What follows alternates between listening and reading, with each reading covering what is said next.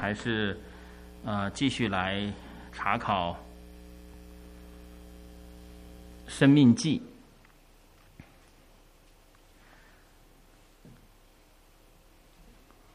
好，呃，我们今天呃会看到《生命记》的二十三章。我们弟兄姊妹可以看到屏幕上圣经的经文，我们一起来把《生命记》二十三章，我们一起来读一遍。《生命记》二十三章一节起：凡外肾受伤的，或被阉割的，不可入耶和华的会；私生子不可入耶和华的会；他的子孙直到时代也不可入耶和华的会。亚门人或是摩押人不可入耶和华的会，他的子孙虽过时代，也永不可入耶和华的会，因为你们出埃及的时候，他们没有拿食物和水在路上迎接你们，又因他们雇了美索不达米亚的比比多人比儿儿子巴兰来咒诅你们。然而，耶和华你的神不肯听从巴兰，却使那咒诅的言语变为祝福的话，因为耶和华你的神爱你，你一生一世永不可求他们的平安和他们的利益，不可憎恶以东人，因为他是你的弟兄；不可憎恶埃及人，因为你在他的地上做过寄居的。他们第三代子孙可以入耶和华的会。你出兵攻打仇敌，就要远避诸恶。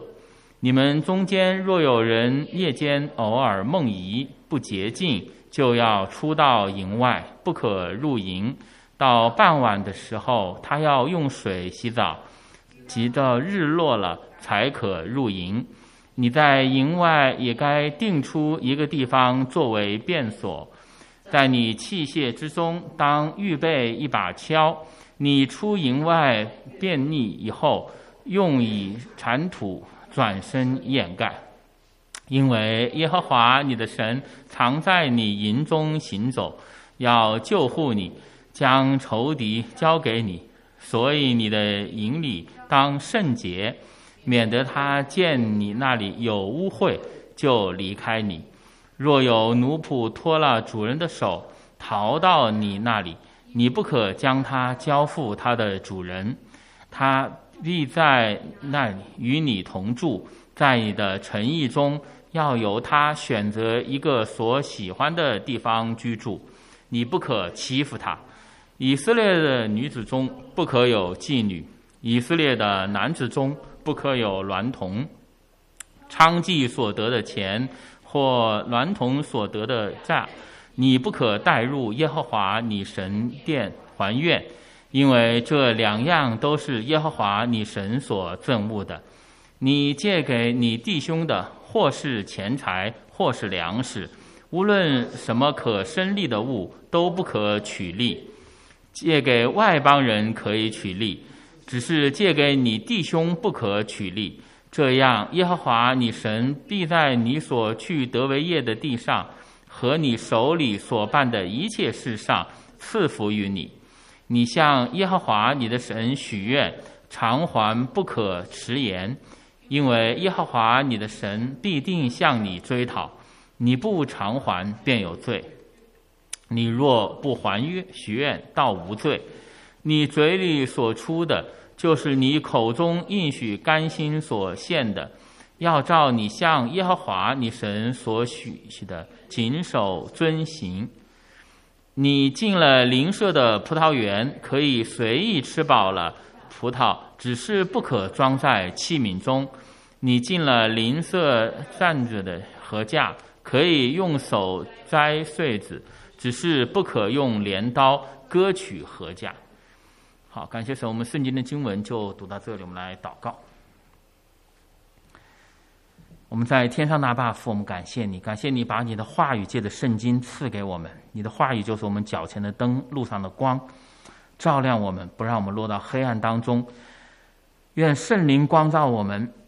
让我们能够从圣经的话语当中能够明白神的心意。愿圣灵加添我们的信心和力量。让我们不仅仅是能够清楚明白神的心意，让我们更是能够遵行神的话语去行。我们这样的祷告，奉主耶稣基督圣名，阿门。啊，在我们刚才所读到的《生命记》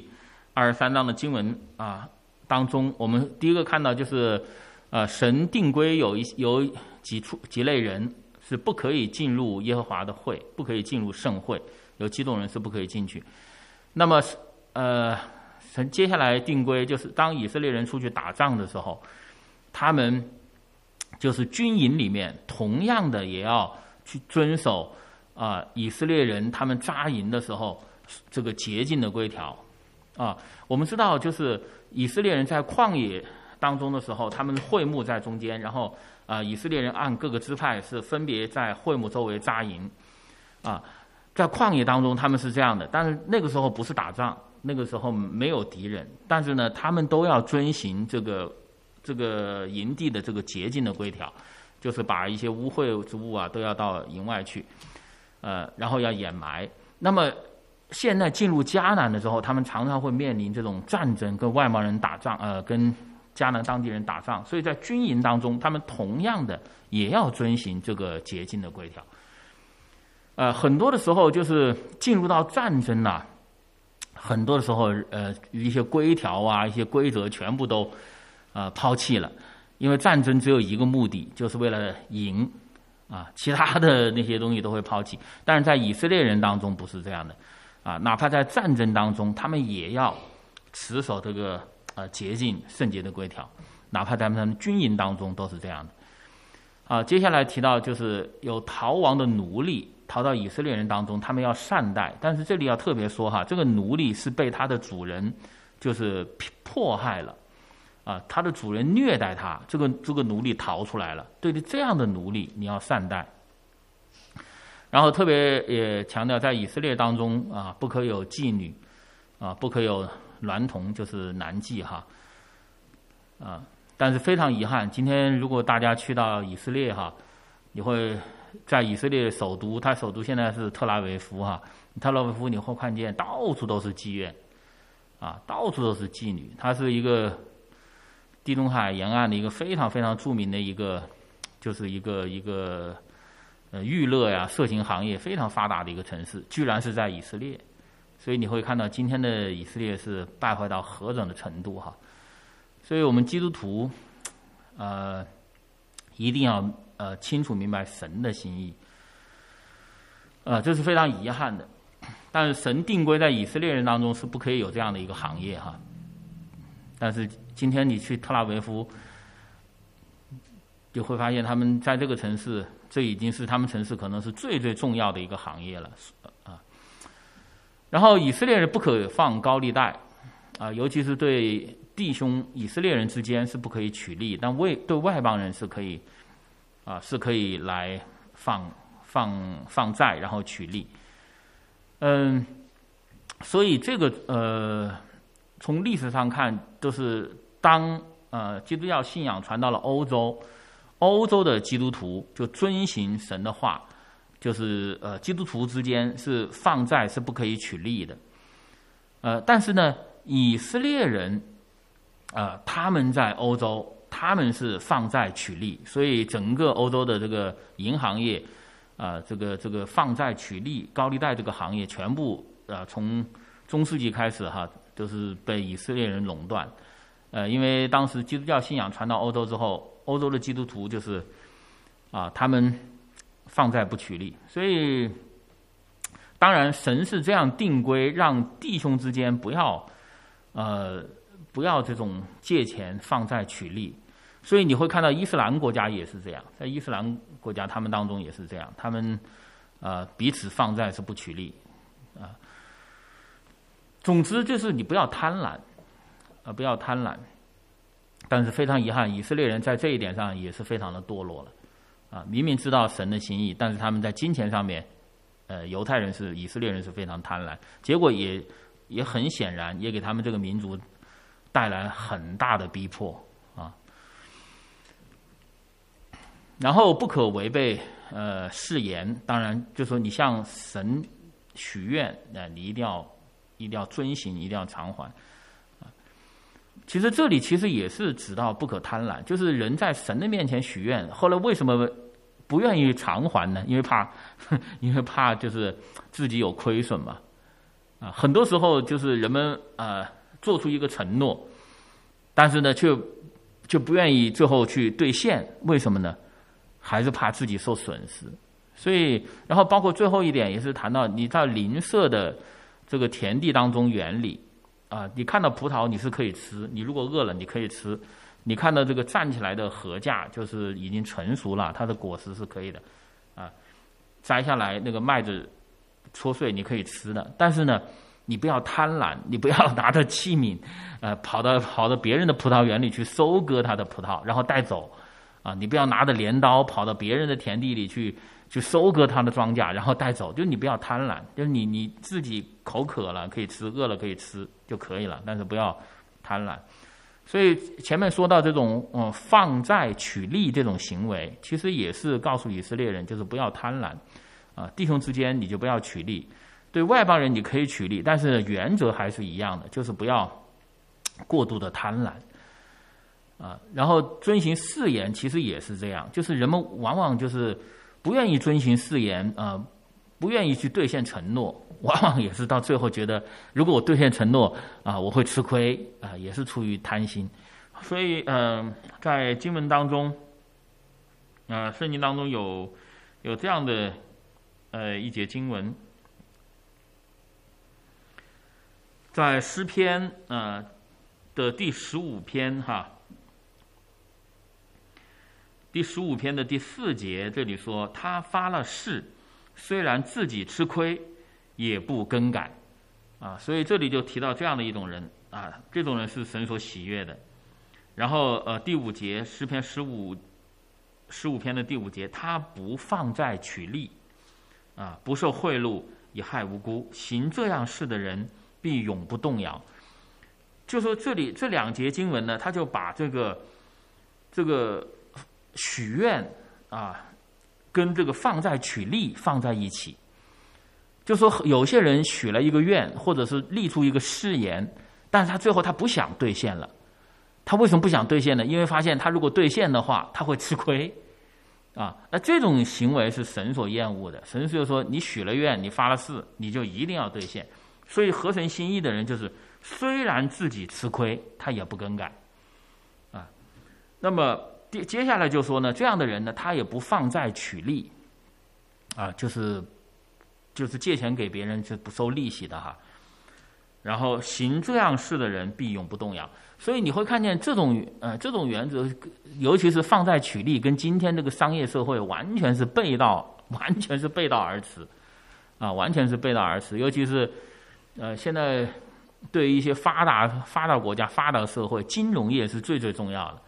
啊，金融业在整个国 国家这个这个经济当中，可能是比重最高，尤其是啊美国这样的国家，金融业它怎么赚钱呢？它这个放债取利是它很重要的一个一个源头，它一定要取利。所以现在很多人用信用卡，信用卡的那个利其实很高的啊，所以很多人不知不觉当中啊过度的消费、超前的消费，就背上很沉重的这个债务、利息的债务，所以。总之，这个原则就是，无论你是许愿啊，你到最后你一定要还愿，你一定要偿还，呃，然后你就是做生意或者是借钱给别人，然后就是你对待别人的这个呃，别人田里的出产，别人葡萄园，反正这个原则就是你不可过度贪婪，啊，不可过度贪婪。虽然这种原则跟今天的呃这种经济规律啊，或者是呃，这种啊，好像格格不入，截然相反。但是我们还是要啊明白神的心意，要持守这种精神啊，就是遵循神的话语。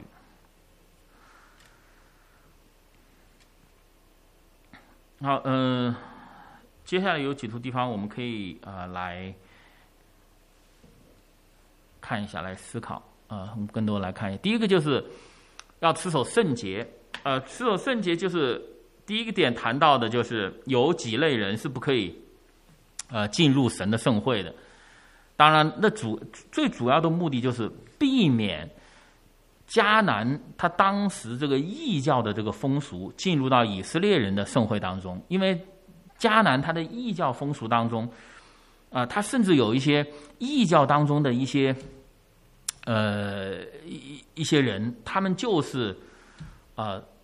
这种呃，就是自就是阉割的人，然后呢，他们就是在这个异教的这些庙宇里面呢待着啊服侍，甚至呢，他们这里说到私生子不能进呃这个神的盛会，因为在异教迦南这个异教这个庙宇当中，他们一般普遍都存在那种所谓的啊庙妓，然后庙妓呢就是。其实就是妓女了，她在在庙里面，但是她就会有生孩子，她就会有孩这样的人，其实，在当时迦南这个异教的这种信仰当中，都在他们那个庙宇里面，很多很多这样的人啊，所以，所以这就神在这里就定规，这种这种现象就不可以出现在以色列人的这个盛会当中，这是就是杜绝当时在异教在迦南异教他这种。呃，这些人这种普遍的现象，啊，比如说庙妓的孩子就是私生子，因为不知道父亲是谁，啊，然后就是他们当中有些人就是自阉的，然后就就在这个庙里面去去去拜他的偶像啊、假神这样的人，这样的人，所以这种现象在当时的异教当中非常普遍。所以呢，神就告诉以色列人：你们去到迦南，你神以色列人的盛会是不可以有这种现象的，不可以有这种人的。所以这个我们要理解是这样的一个，当时的是这样的一个啊背景，然后呢也特别提到就是摩押人和亚门人啊是不可以参加盛会，哪怕十代之后都不可以啊，因为他们抵挡神哈，抵挡神的百姓。其实这里的一个原则就是说，我们不可以跟那些抵挡神的人或者抵挡抵挡信仰的人啊跟他就是同流合污啊。所以圣经也告诉我们就是。光和暗有什么相相通呢？啊，信与不信的不可以同父一恶，就是是这样的一个原则。但是，呃，所以呢，在新约的时候，在哥林多前书五章啊，这里说到有一些人啊，就这种人呢，他们有淫乱，然后这种淫乱呢，连外邦人当中都没有，就是他们甚至是乱伦。那么，但是哥林多教会呢，却不把这样的人赶出去。哥林多前书五章谈到这样，哥林多教会有这样的现象，然后保罗就责备他们，就说：“那哥林多前书五章二节，你们还是自高自大，并不哀痛，把行这事的人从你们中间赶出去。”啊，六节，你这自夸是不好的，岂不知一点面教能使全团发起来吗？啊，十一节。格林德前书五章十一节，但如今我写信给你们说，若有称为弟兄是行淫乱的，或贪婪，或拜偶像，或辱骂，或醉酒，或勒索的，这样的人不可与他相交，就是与他吃饭都不可。啊，十三节，至于外人，有神审判他们，你们应当把那恶人从你们中间赶出去。所以呢，这个神把这些不合神心意的人，在旧约的时候。啊，这几类人让他们不可以进入神的盛会，在新约的时候，这个原则是一样的，啊，这个原则是一样的。但新约呢，就并不是说那种呃身体有残疾啊或者私生子什么的，但是原则是一样，就是呃那些呃就是呃有罪的那些败坏的那些就是随从今世风俗啊。因为当时整个希腊文化，格林多那个地方是非常非常败坏淫乱的。就是如果教会当中有人也是这个样子，也是像像教会教外的人一样啊，甚至比他们更严重的罪行，那这样的人就是啊一定要加以区分啊。然后特别说，就是神的盛会，就是要把这些。啊，这些人就是甚至连他与不可与他相交啊，跟他吃饭都不可。所以这个原则是一样，就是我们看到《生命记》二十三章，我们一开始就会觉得，哎呀，这些有残疾啊，比如说呃，比如说啊，这个失去生育能力啊，或者是呃，然后私生子啊，这些不可以进入神的会。我们觉得，哎，是不是这些人受歧视啊，其实并不是这些人受歧视，只是说这些人啊，他们这种为什么会会是这个样子？因为在当时迦南他们异教的风俗当中，他们有很多很多这样的人，而这样的人，他们往往就是什么啊私生子啊，私生子那个时候就是指啊他庙里面的妓女生的孩子，就是这样。然后庙里面有些人，今天有些地方啊。也是这样，就是呃，就是阉呃阉人，就是在庙里面啊去拜那些偶像啊什么的，也有这样的现象。所以当时迦南是这样，但是总义呢，并不是说呃这些人，而是这个罪啊，从旧约在新约都是一样的原则，就是神的圣会与这些罪啊要有区分。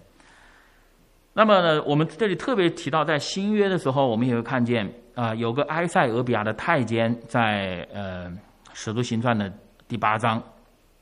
这个太监啊，他就认罪悔改，他就受洗成为基督徒，啊，他也成为神的儿女。他是一首先是一个外邦人，然后他是他也是太监，所以我们有看到神的怜悯一样的也临到临到这样的人，所以埃塞俄比亚啊，成为世界上第一个基督教国家。这个全世界第一个基督教国家是在非洲，是在埃塞俄比亚，啊。那么我们也知道路德，她就是摩押女子。我们刚才看到这个《生命记》二十三章说，摩押女子啊，摩押人十代都不能进，呃，永不可进神的会。但是路德呢，她就是摩押女子。哎，最后她信靠真神，哎，她甚至成为耶稣家谱当中的一位。所以我们会看见。神不是说弃绝一些人，但是神要弃绝的是什么呢？是那些拜偶像、异教的那些、那些败坏的那些行为、那些罪，这是神要弃绝的。但是神并不是弃绝这些人，啊，这个我们要理解神的心意。所以，呃，在主耶稣道成肉身的上帝神亲自来到世界上的时候，主耶稣就讲的非常的清楚，啊。就是我喜爱连续，不喜爱，呃，祭祀。我来本不是招义人，乃是招罪人。所以，神要教会隔绝的是罪，不是要教会隔绝的是某几类某几类人。啊，这个我们要很清楚这个神的原心意。那么，接下来说到出外打仗，呃，同样也要持守圣洁。这个，这个其实。呃，我我刚才一一说了，就是我刚才说，就是我们平常在我们的以色列人呃在旷野的时候，他们会幕在他们的中间，然后他们围着会幕扎营。那个时候也没有敌人，也没有什么事情的时候，他们要持守营地的圣洁啊洁净。但是出出去打仗了，进入迦南出去打仗了，就是兵荒马乱的。哎，但是他们对这个营地洁净的要求、圣经的要求、圣洁的要求，一点点都不能放松。一点点都不能放松，所以这是一个呃非常特别的地方。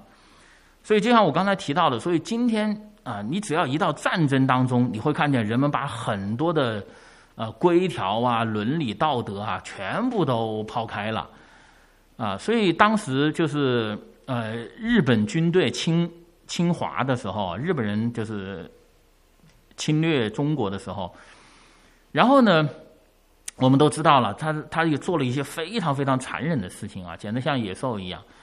啊，那非常可怕。但是后来人们就发现啊，这些日本的这些军人呐，这些年轻人呐，当他们在日本本土的时候，都非常好的，非常有礼貌，啊，非常守秩序、守规则。但是为什么一到战场上面，一到一到中国大陆或者一到东南亚，哇，他完全变得像另外一个样子，像野兽一样。啊，所以这个人们感到不可思议。后来就就了解这些日本年轻人他们心里的想法。他们说，他们觉得哦，我们在战场上面，我们就不用去遵守这个日本的这个法律了，日本国的法律。因为我已经不在日本国了，因为他们是被这样被教导的嘛。就是我们在战争当中，啊，我们所想要的就是要胜利。那怎样才能胜利呢？不仅是打败别人的军队，还要就是啊，让让别人恐惧。就是怎么样让对方恐惧，这个可以摧毁他们的这个抵抗心理嘛？所以用很多很多残忍的方法，就可以就可以让人恐惧啊，就是击垮别人的这个心理。所以，就是在战争当中，啊，就是人们会把伦理啊、道德啊这种规则啊全部丢开，因为战争就是为了胜利。但是以色列人打仗不是这样的，以色列人打仗，他们第一句话是什么呢？不仅仅是说你要洁净了，引领洁净。第一句话就是你出兵攻打仇敌，要远就要远避诸恶，就是不要各种恶行，你不要去做。所以不仅仅是一个就是守呃注重清洁啊，注重这些，不仅仅是这样的。前面有一个大原则，就是你出去打仗，你不是去作恶的。啊，你不是去残忍的报复啊，你不是用各种的各种的这种呃残酷的手段呢，这种呃罪恶不是这样的，啊，要远离诸恶，所以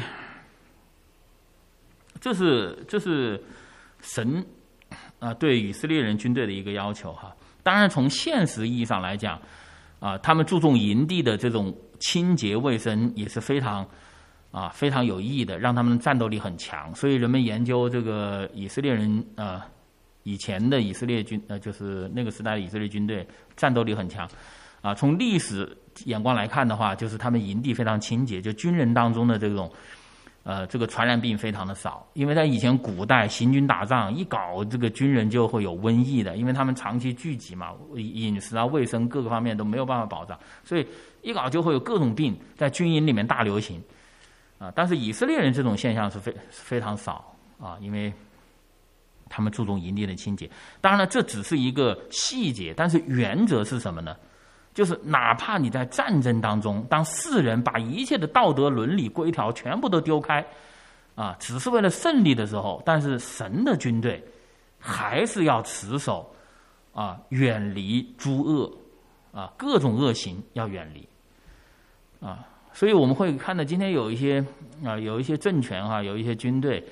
啊，他把一些什么一些战犯呐，一些监狱啊，他不不关在自己的国家，他关到关到别人的国家，或者关到什么一个海外的飞地上去。他为什么要这样做呢？哎，他觉得哎，我在那个地方我就不用去遵循一些什么法律啊，我本国的法律啊，道德规条。其实这这是一个非常自欺欺人的做法。因为以色列人出去打仗，他也是去到迦南人的地方啊，也是去到别人的地方去打仗，但是他还要遵循啊神对以色列人的这个定规啊，不管敌人怎样，但以色列人要这样。那么放在我们今天呃的基督徒，我们当然不是去去打仗了，但是我们也被称为神的军队啊，我们所进行的征战是一场属灵的征战。那么，怎样让我们在这场属灵的征战能够有战斗力呢？就是我们自己要持守圣洁，生命要有见证，啊，这才是真正的有战斗力。啊，如果我们自己的私生活啊非常的糟糕，非常的污秽，那我们是没有办法去打赢这场啊属灵的征战。所以，这也是那今天我们也会看到这样的现象，就是啊，有很多很多一些知名的牧者或者非常非常知名的。啊，一些基督徒，啊，一些布道家，一些牧者或者神学院的院长这样的，结果当人们发现哦，原来他们的私生活，他们私底下是非常败坏的，啊，各种丑闻一暴露出来，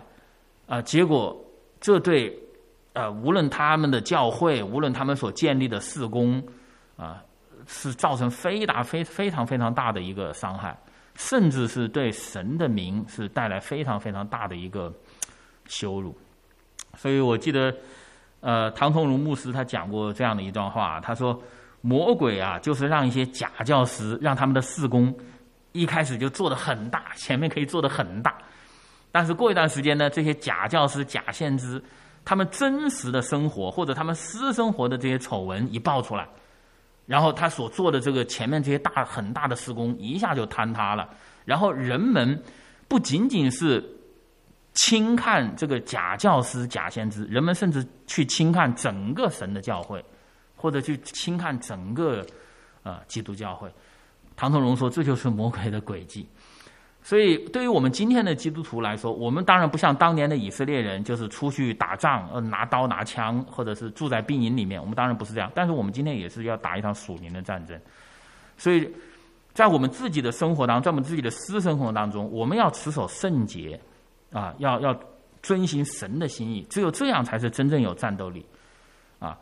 而不是像世界上的军队啊，就是为了胜利，就是为了建立一个大的一个施工，但是私底下的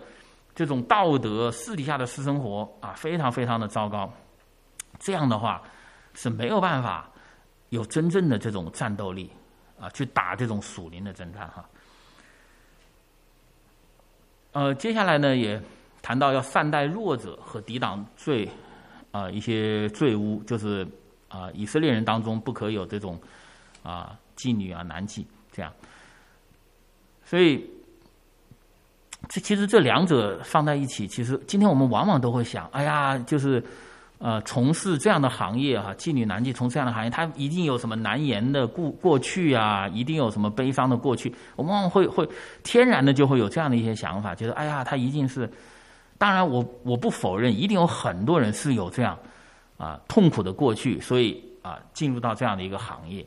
但是无论怎样，这都不是神的心意，因为很多很多人都有痛苦的经历，他也没有进入这样的行业。好，我们先看保护弱者，就是那些被虐待的奴隶、被虐待的仆人，逃到以色列人当中，他们要收留。这里我们一定要注意，是被主人虐待的。嗯，那么他们是啊软弱的，而不是去保护那些就是那些恶人啊，或者是不顺服他主人的那些人啊，不不是去保护这样的人。为什么这么说呢？我们会看见，当夏甲，呃，离开他的祖母的时候，天使也是让夏甲回去。啊，当这个阿尼西姆啊，就是逃离他的主人菲利门的时候，保罗也是让阿尼西姆回去。啊，还专门写下菲利门书，就是让让这个奴隶回去。所以，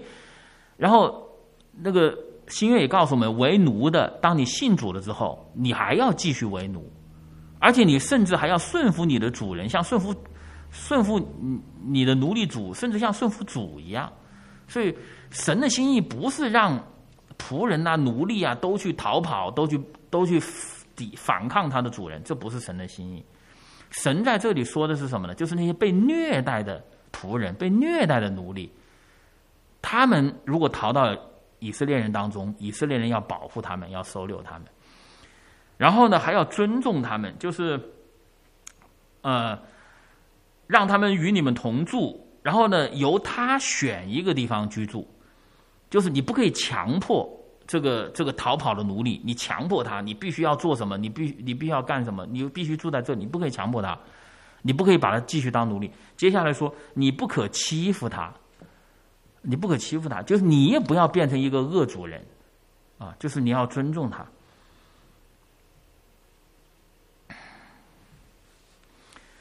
其实这个在我们今天啊，其实，呃，现在慢慢慢美国哈也在呃收留乌克兰的一些难民，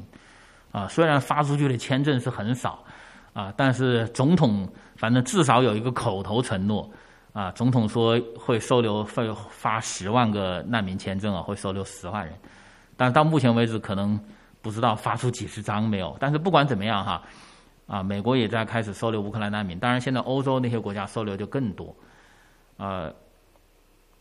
或许有一天我们也会碰到这样的一些情况，所以那个时候我们就要思想神的心意，啊，就是面对这样呃这样软弱的人，他是呃受苦受受逼迫逃亡出来的人，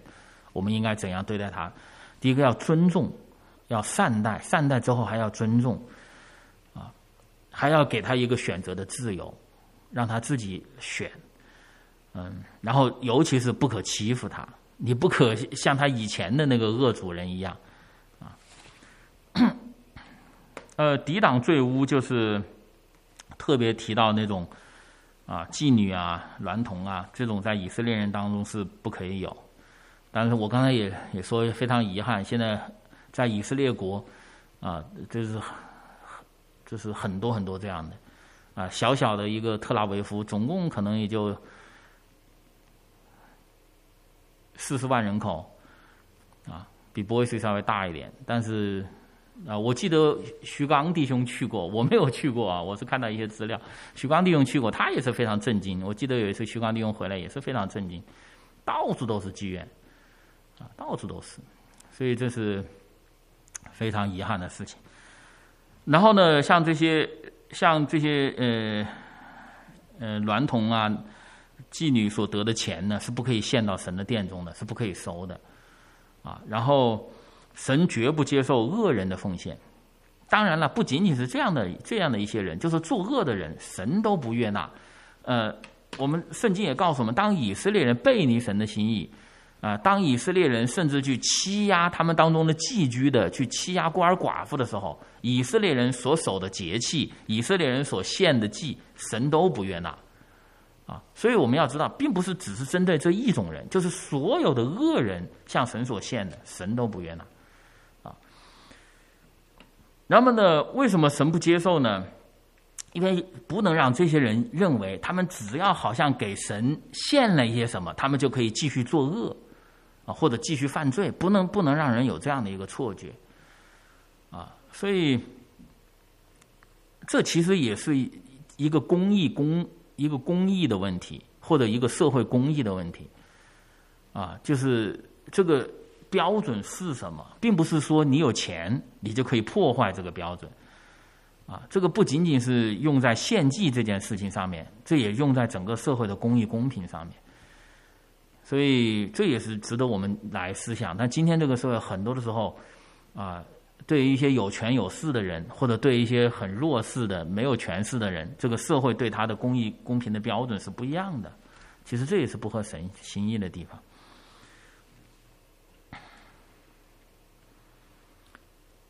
呃，接下来一些规条就不可放高利贷，弟兄之间啊不可以放债取利，然后对外邦人可以放，但是呢还是不要放高利贷，不不要贪婪，然后不可以许愿不还，啊，怎样对待别人的这个葡萄园田产呢？就是你可以吃，但是你不要去 拿走。那么如果是如果是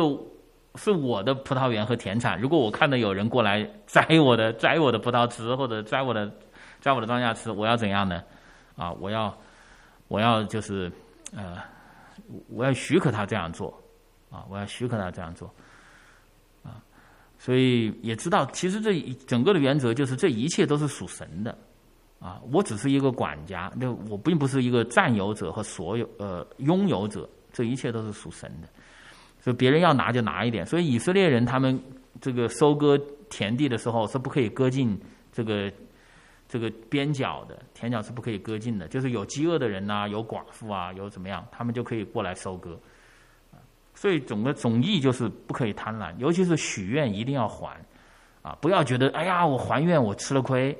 啊，我做出了承诺，我我我要去兑履兑现的话，哎，我吃亏，吃亏也要做，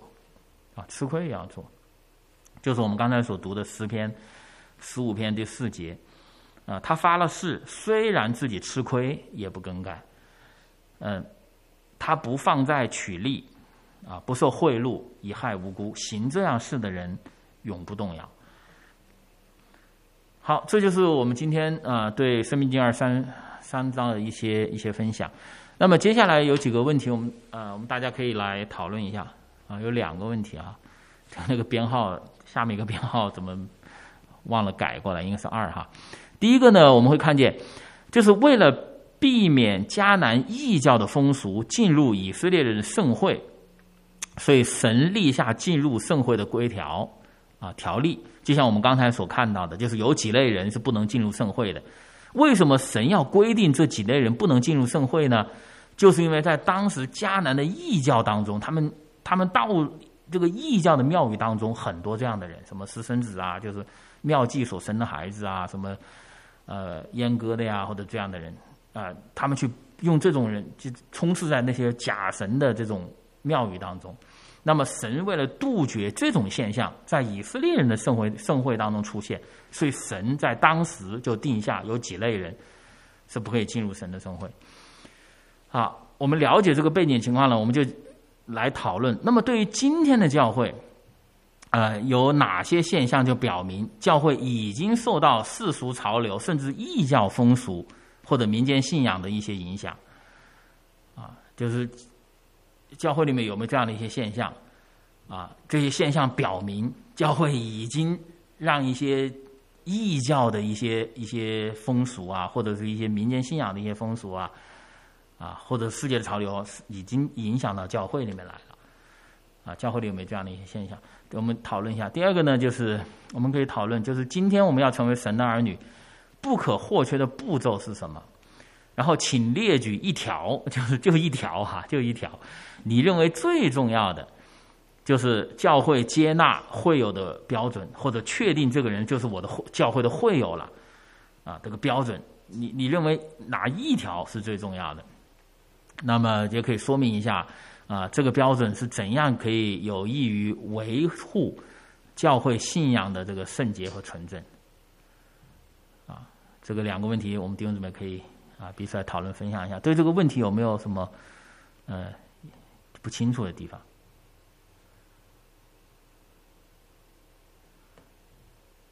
好，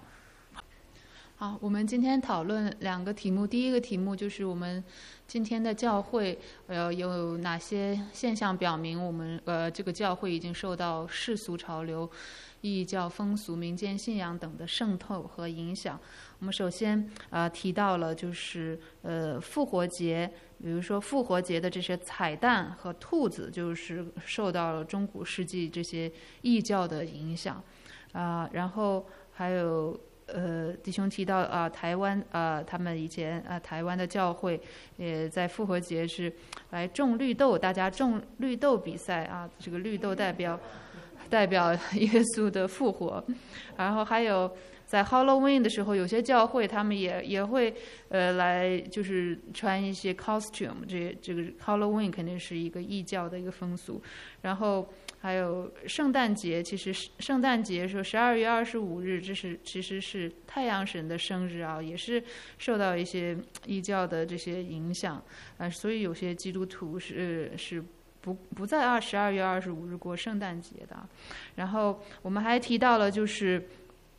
就是一呃，今天教会有时候会受一些就世俗的民主制度呃来呃的影响，就是教会做很多决定是通过大家投票表决，但是我们知道教会是啊神所治理的，不有些事情重要的决定不不应该只是通过投票来决定。然后还有讲到呃，其实呃就是呃教会应该不应该参与一些政治的。啊，这些活动，但是有些时候在大选的时候，有些教会会来鼓励啊，的信徒来在哪一边投票。还有讲到一些成功神学，可能也是今天来来教会来求这些求福，也是受到了世世俗的呃这些呃其他的这些宗教的影响。还有一些今天的教会也是很多的自由化啊，同性恋等等这些，这些在教会呢也也被很多的教会接受。然后，呃，还有就是一些世俗的习惯，比如说有些公司啊边开会，他可以边吃边来开会。那有的教会就是呃允许就是信徒也可以边喝咖啡边敬拜，就是外表形式不重要这些。然后还有一些，比如说教呃一些罗马天主教呃要受，呃这个呃这方面影响，就是呃有时候去到天主教的一些聚会的地方，会看到有一些呃神的这些形象呃画像啊，比如说耶稣的画像啊，还有就是让让大家比较容易接受啊。然后还有一些中古世纪的贩卖赎罪券，这些都是一个。呃，信仰信仰的妥协，然后还讲到就是今天的啊这些敬拜的音乐，有时候是啊流行音乐啊是注重人的感受和以自我为中心，但是里面的词却是不注重真理与真理相违背的，啊，这是我们第一题啊所讨呃提到的，然后第二题就是我们作为呃成为神的儿女不可或缺的一个步骤就是。呃，大家认为最重呃，就是认为最重要的一个就是，呃，接纳会友的标准，啊，我们大家呃都比较一致的认为，就是要要知道自己是罪人，啊认有要认罪悔改，接受耶稣基督在十字架上的救恩，就是你要有重生。然后，因为教会最根本的就是啊耶稣基督并他定十字架。那实际的操作就是教会呃这这些